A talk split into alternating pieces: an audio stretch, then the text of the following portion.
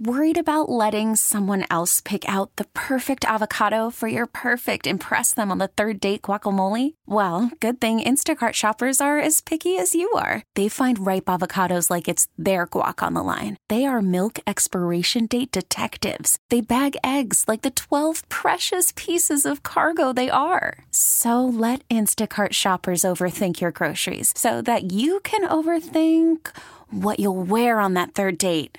Download the Instacart app to get free delivery on your first three orders while supplies last. Minimum $10 per order, additional term supply. This podcast is brought to you by Men's T Clinic. Men's T Clinic is the team I trust with my total wellness optimization, and so should you. Five DFW locations with North Frisco, Eldorado Parkway at Dallas North Tollway now open. Call 972 GO Men's T or visit mensteclinic.com. That voice right there, Andrew Zimmern, celebrity chef. 26. He's doing 26 appearances here on Radio Row today. He's on the A number one air hot seat. Segments brought to you by the Frankels. Life's unpredictable. Accidents happen. Franklin Frankel, the go-to attorneys for car and truck wrecks in DFW.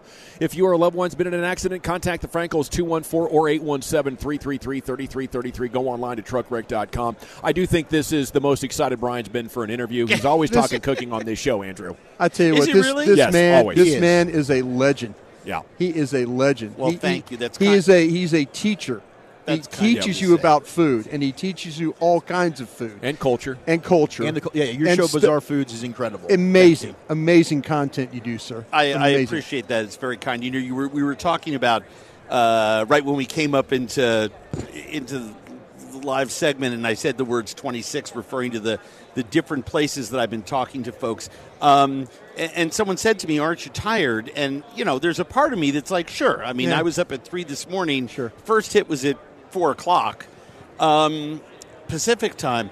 But the fact of the matter is, is that there's nothing that I would rather be talking about than how we, we fight childhood hunger, how we statistically eliminate all hunger in America, and sort of what it takes to do that. You know, we're very, very lucky that we know where our next meals are coming from.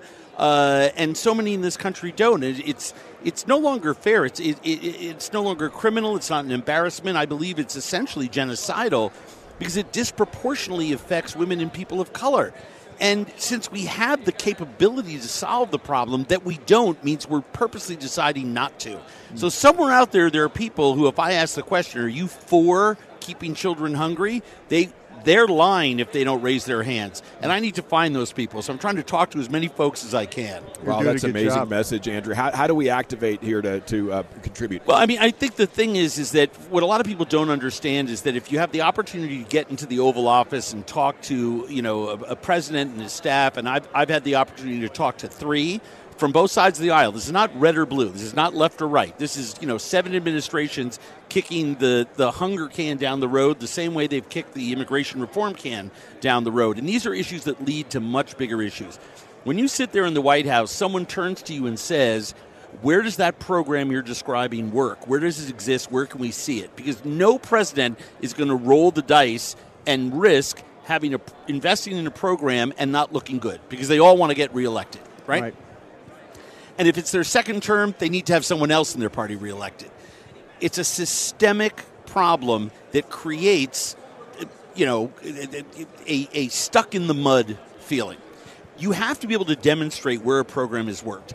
So when I look at great, great nonprofits like Gen Youth, they go into schools, they partner with, you know, Quaker, PepsiCo Foundation, Frito Lay, the NFL, creating programs, putting equipment and food back in schools so that we can then go to state governments and, and municipalities and say, this works. Dollar in puts a dollar and a half, dollar seventy back in the community, right? Because we save all that money because the kids don't get sick, they attend more, parents are at work more. I mean, so you can see that it actually is to our benefit. It's not can we afford to spend the $17 billion a year is we can't afford not to right? We'll save $26 billion a year by sending 17 it's economics 101 plus morally it's the right thing to do.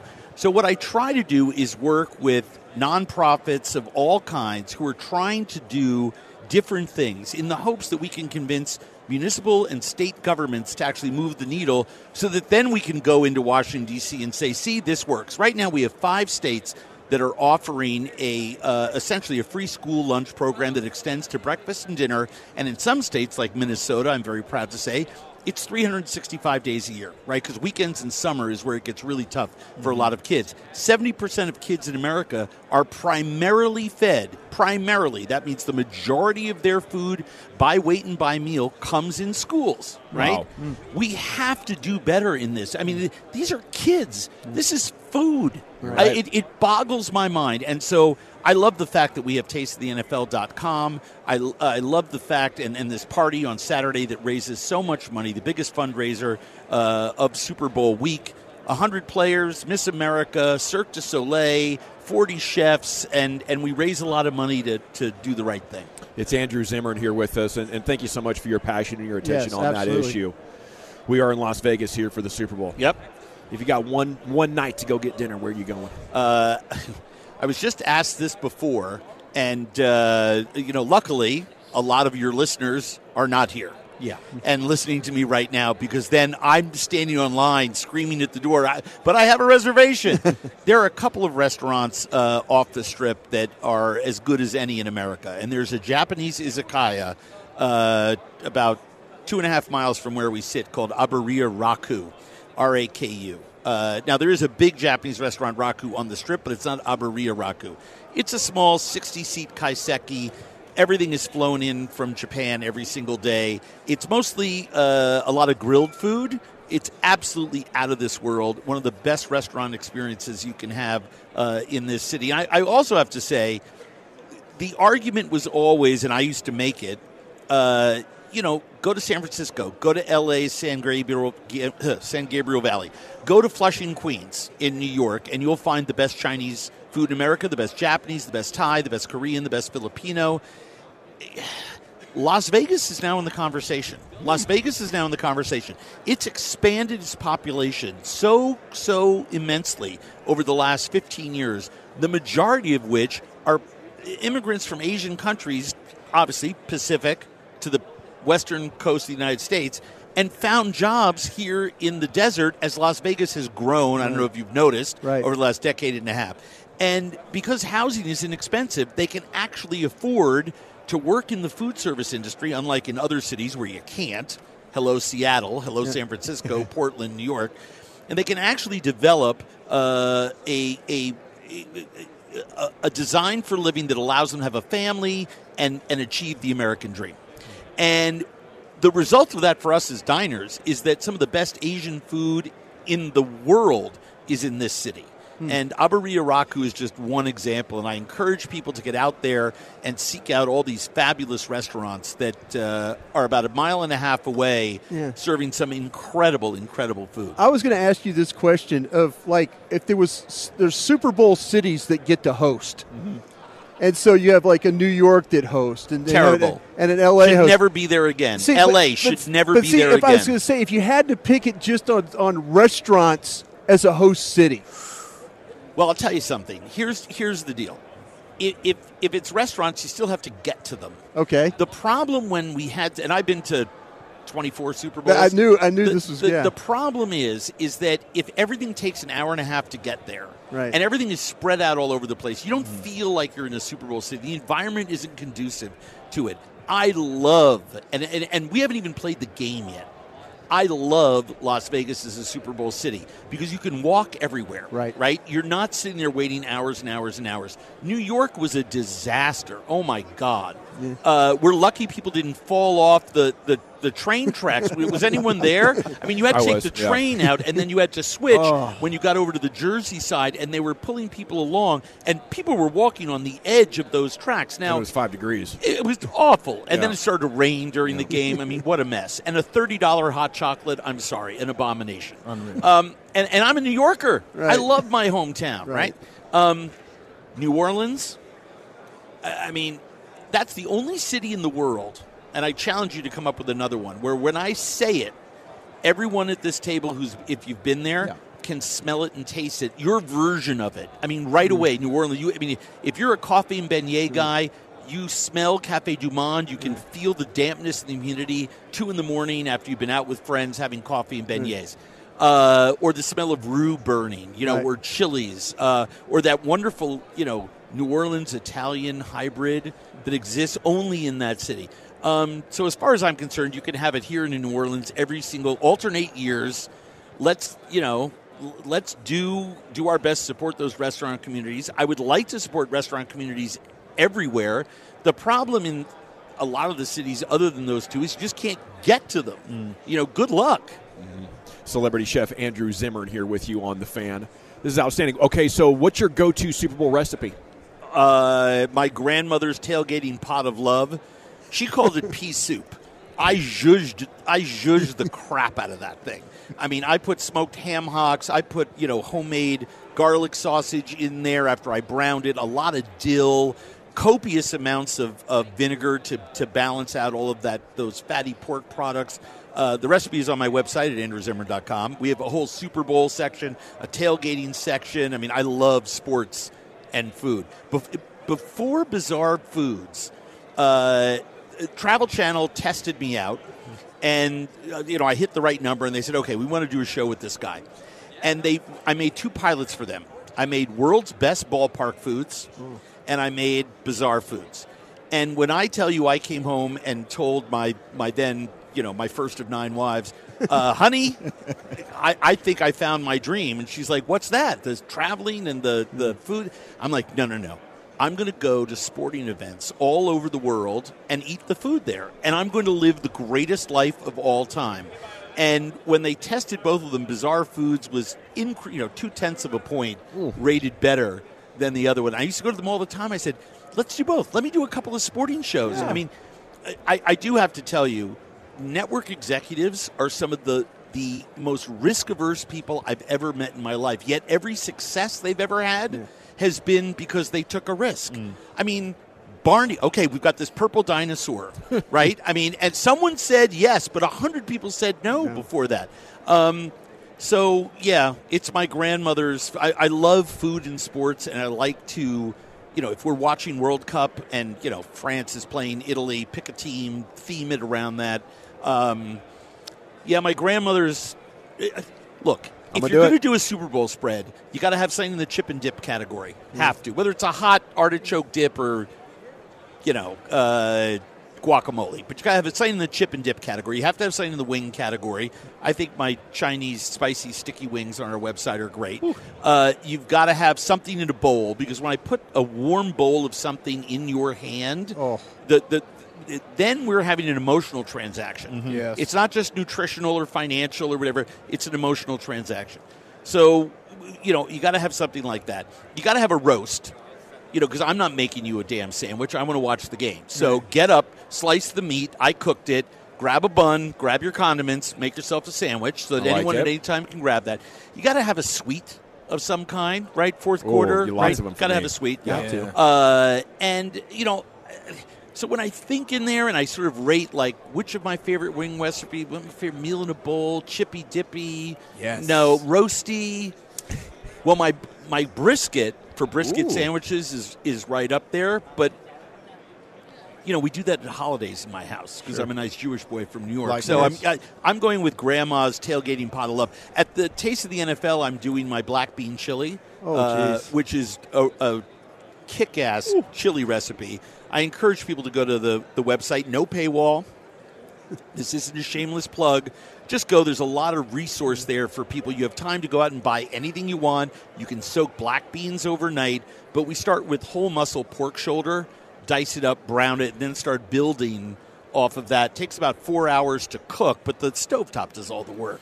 Uh, but yeah, it's a great chili recipe. What- That's what- right up there. What's your big Super Bowl no-no from a spread standpoint? Because like for me, it's uh, like it's all about the dips. That's the headliner for me for the Super Bowl, and uh, you can't do the community dip. Everybody's dipping it in there. There goes a thumb. All of a sudden, we're double dipping. Yep. You know that to me. You, oh, I dropped a chip. Now I'm digging. What are you, Howie Mandel? Yeah, like what? What, like, what are we doing?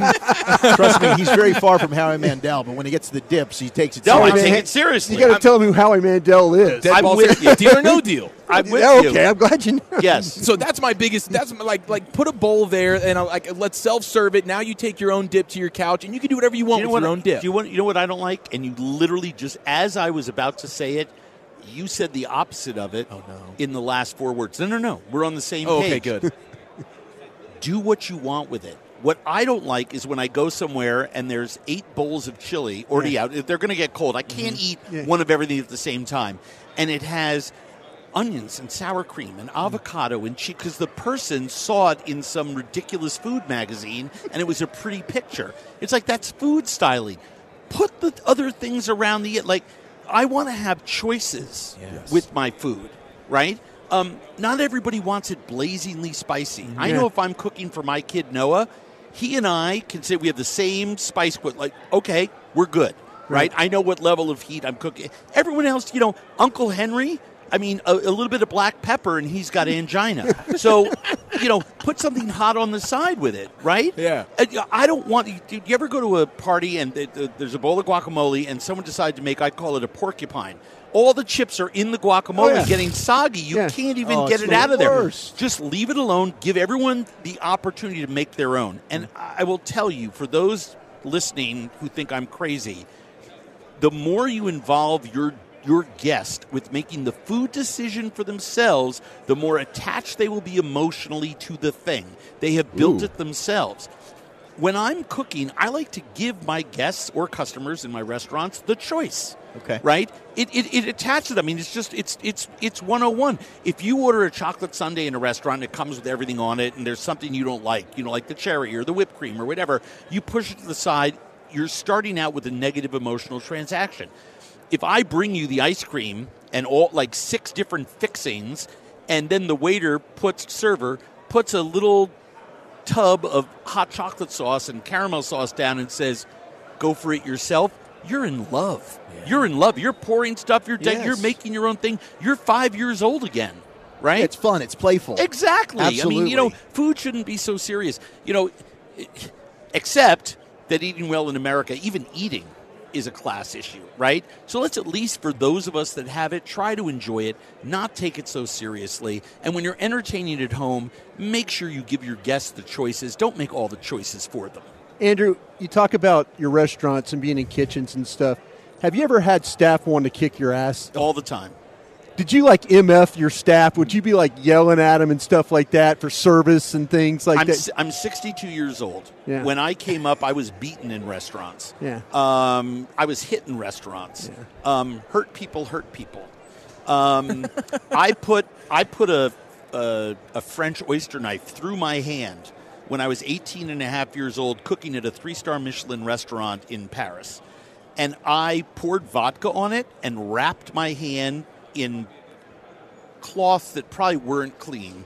And I worked the rest of the shift Right. because if I had left, they wouldn't let me back. They wouldn't in. let you back in. That's the way it was in the early, late seventies, early eighties when I was sort of coming up. I learned very quickly from uh, one of my partners in 1994.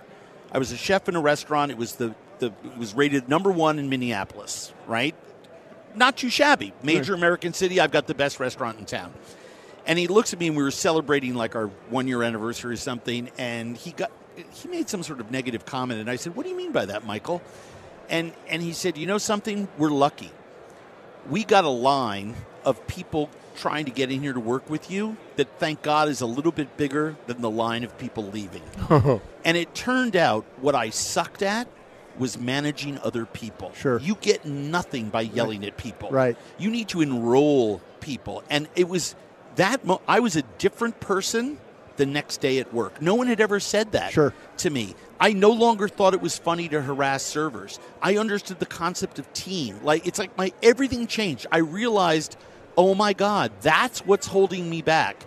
And luckily, after that, I was able to have an extreme amount of of success. Eric Ripert, who I believe is one of the, you know, 10 greatest chefs in the world, is the same thing. Once he discovered and became a practicing Buddhist, he stopped even raising his voice in a kitchen. He won't even shout if he's trying to get someone's attention because he doesn't want to create that bad habit for himself. I, I think we get so much in this world by enrolling other people rather than marginalizing Sure. them. Um, and, and look, do I make mistakes? Sure, but I have never made that mistake again. You're the man, Andrew. Thank you so I much. Incredible. it. Thank, Thank you. you so a- much, Andrew. I love this. This is my favorite part of the whole trip, right here. I Move over, talk to Darren you all Woodson. I tell you, no, this is my favorite part. When we we go back to Dallas, we talk about who was our best interview. Boom, right there. Zim Daddy. Thank you. Thank you very much. Have me on any time. Call. We'll talk food. We'll talk sports. Let's do We're it. gonna do whatever it. We whatever you want to do. Check out those recipes. They're all Whatever you good. wanna They're do. all good. Andrew Zimmern, celebrity chef. Thank you. Thank you. Have a great weekend here in Las Vegas. We're live on Radio Row, and Andrew stepping away now from the A number one hot seat. We had so much news across uh, DFW today, and we'll come back and talk more about those storylines next. It's the G Bag Nation on 105.3 The Fan. T-Mobile has invested billions to light up America's largest 5G network from big cities to small towns, including right here in yours. And great coverage is just the beginning. Right now, families and small businesses can save up to 20% versus AT&T and Verizon when they switch. Visit your local T-Mobile store today.